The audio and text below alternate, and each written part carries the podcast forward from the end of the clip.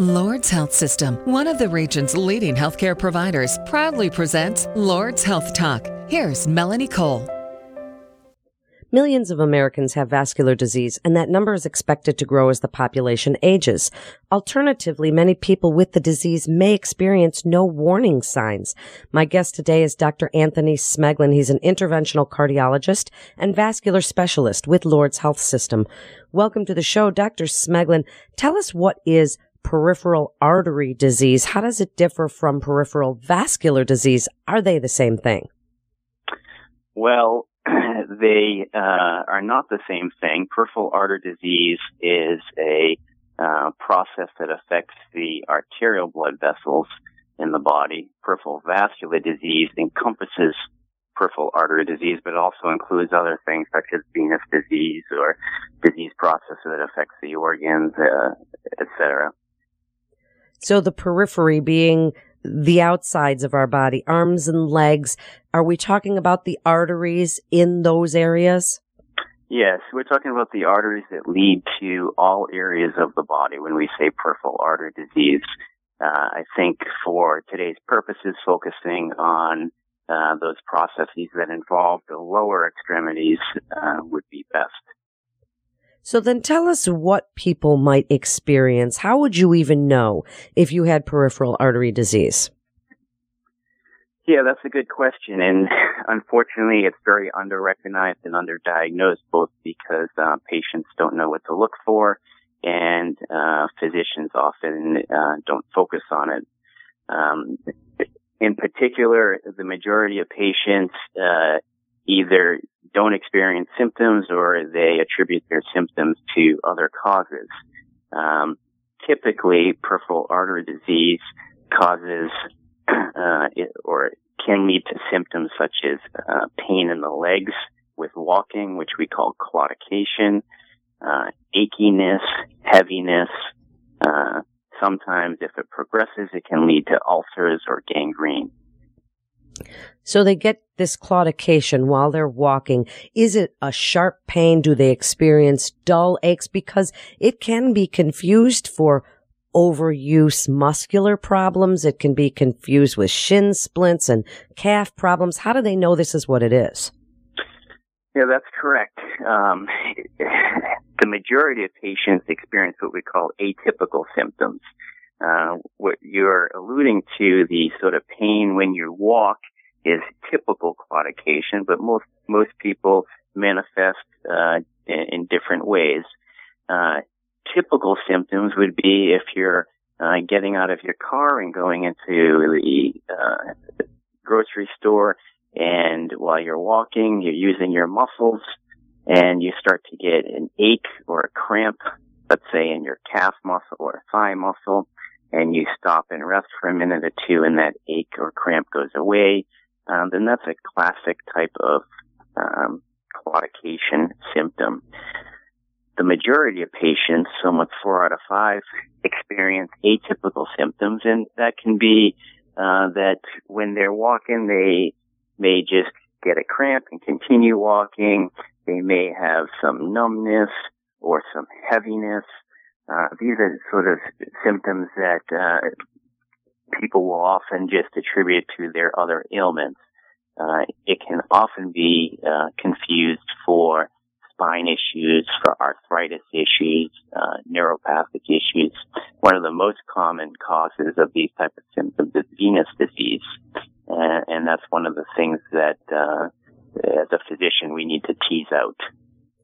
How is it diagnosed if people are experiencing these symptoms and they come to see you? What do you do? What's the first thing?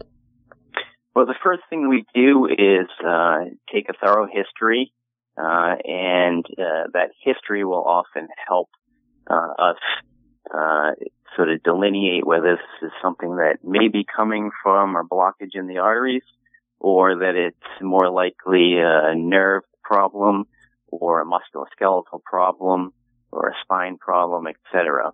Uh, after a thorough history is taken and discussed, usually the first diagnostic procedure, if there's a, a, reasonable likelihood, is what we call an ankle brachial index. Now, we currently recommend all patients over 65 with risk factors uh, to undergo that screening test. And anyone who has uh, a history of smoking or diabetes and is over 50, we recommend undergoing an ABI at least at some point in their life. And does that let you know if this is something that they have or then are further tests necessary? Uh, the ABI uh, is uh, very sensitive uh, and specific uh, when done properly for picking up uh, or screening for peripheral artery disease. Um, there are certain circumstances where the ABI alone may not be enough, and uh, we would uh, want the patient to either exercise on the treadmill. Uh, that translates into walking slowly while we uh, perform an ABI, or um, doing more advanced tests called pulse volume recording or an ultrasound of the legs. What if you discover that they do have some form of peripheral artery disease? What's the first line of defense for treatment? That's a good question. Um, the majority of time, it's uh, modifying risk factors uh, and sort of lifestyle modifications, if you will. Um, there aren't many uh, sort of medications that that will uh, cure peripheral artery disease. It's a process and it's uh, changing habits. Um, these include exercise, eating healthy, quitting smoking, controlling blood pressure, controlling cholesterol, things like that. Um, exercise is one of the uh, most important treatment modalities that we have for patients with peripheral artery disease. Too often a patient will uh, present and complain of pain when they walk, and as a result, they walk less or exercise less. Uh, it's one of the common discussions I have in the office that we want the patient to walk more and exercise more. What that does is help the body develop and grow what we call collaterals or small blood vessels to help feed the muscle with more blood supply. And if the people with claudication tell you that walking is so painful even when they walk slow, and you're trying to develop this collateral circulation, does riding a bicycle do just the same thing? Are they in cardiac rehab at this point so that someone can be with them while they're walking? Yeah, that's a good uh, point. Um, if a patient uh, would prefer to have a monitored exercise program, uh, we do find that that works um, better, and that can often be set up. Uh, most insurance companies will approve at least a um, 12 week or so uh, monitored exercise uh, therapy program. Now, patients don't have to do that, and they can exercise on their own uh, whether it's going outside and walking around the block. Sometimes in the winter, my patients will go to a mall uh, and walk around the mall, riding a bicycle, swimming. There are a whole host of exercises that can help get that heart rate up and um, circulation improves. Dr. Smeglin, do they then usually have to go on some sort of blood thinner? Is there a medication that you like to recommend so that they decrease their risk of stroke? Is there an increased risk of stroke if they have peripheral artery disease?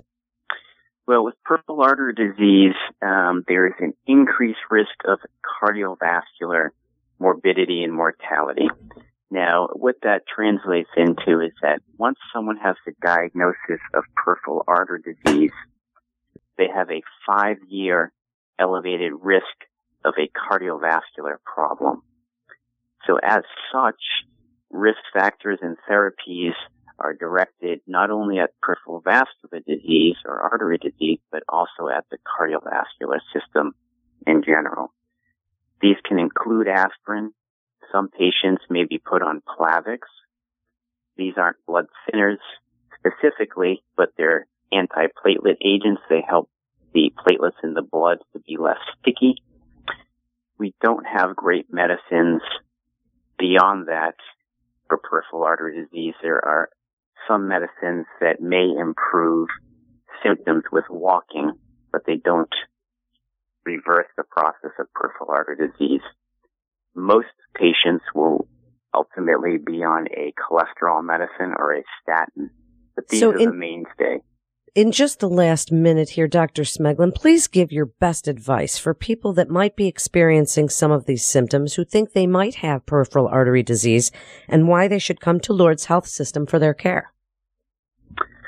Uh, yes, like uh, you mentioned when you started, uh, peripheral artery disease and affects anywhere from 15 to 20 percent of the population. Uh, it's often underrecognized. If somebody feels like they have symptoms that may be concerning peripheral, for peripheral artery disease, we recommend they talk to their physician. We would be happy to see them at Our Lady of Lourdes. We have a multidisciplinary team that is very talented.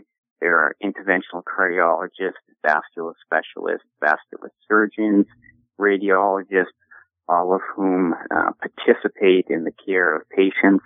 It often requires multiple specialties to effectively care for these types of patients. Um, but uh, the first step is identifying it and talking to your physician about it. Thank you so much for such great information. You're listening to Lourdes Health Talk with Lourdes Health System. For more information, you can go to lourdesnet.org. That's lourdesnet.org. This is Melanie Cole. Thanks so much for listening.